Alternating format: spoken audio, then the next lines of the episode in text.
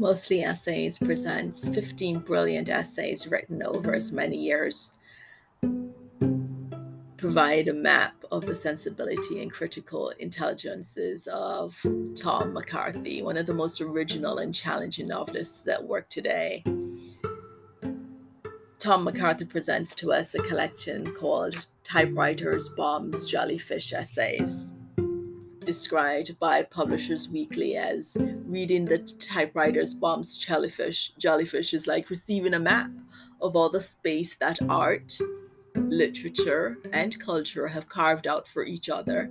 It's the kind of book that deepens your appreciation for the subjects you've previously encountered and sends you to seek out the ones you haven't, says Gabby Habash of Publishers Weekly. Kirkus review says it's stimulating, intellectually exciting, and highly imaginative. It takes a look at Gerhard Richter's art, paintings, movies of David Lynch.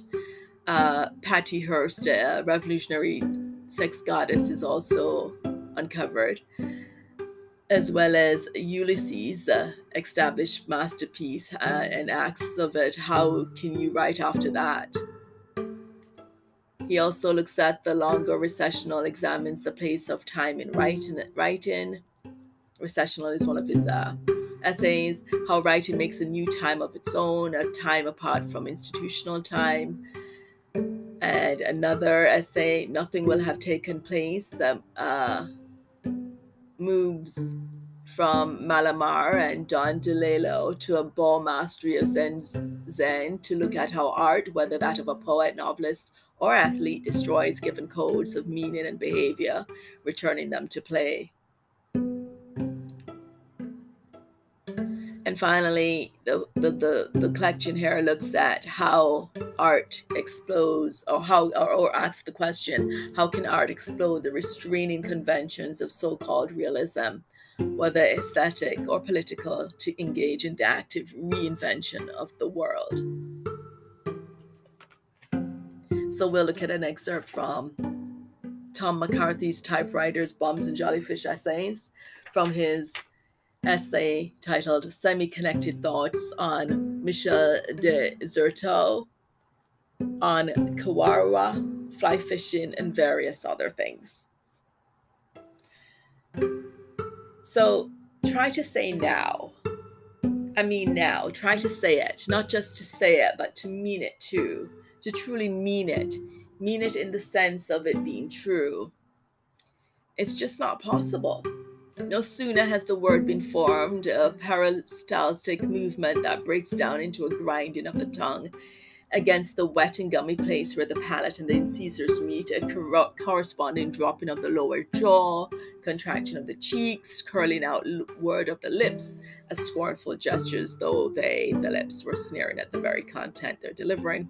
No sooner has this word been manufactured and expelled than it's already late, and in its lateness falls as it sounds rises to your ears. It does it's not no now anymore. And if you speak it once again, another taking another shot, hoping to hit it, snag its trueness, on the rebound, then the failure is compounded. You're just now consoling yourself now, now, now.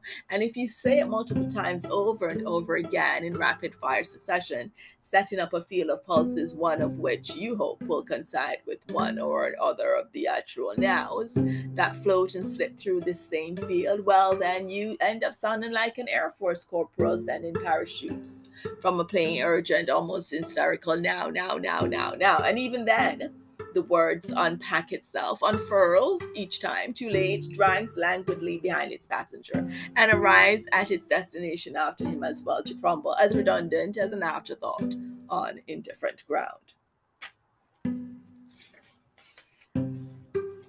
On fly fishing.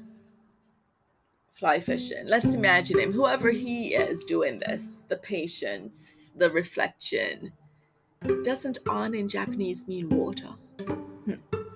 the ongoing possibility that something might break surface, show itself, but always tempered by the fact that it's the possibility itself, not the event's occurrence, that actually animates the whole, whole pursuit, although then animates well, not the right word, fills it with stillness, maybe. Fills its stillness with what? Hmm. Stillness. To quote Yeats, like a long legged fly upon the stream, his mind moves upon silence.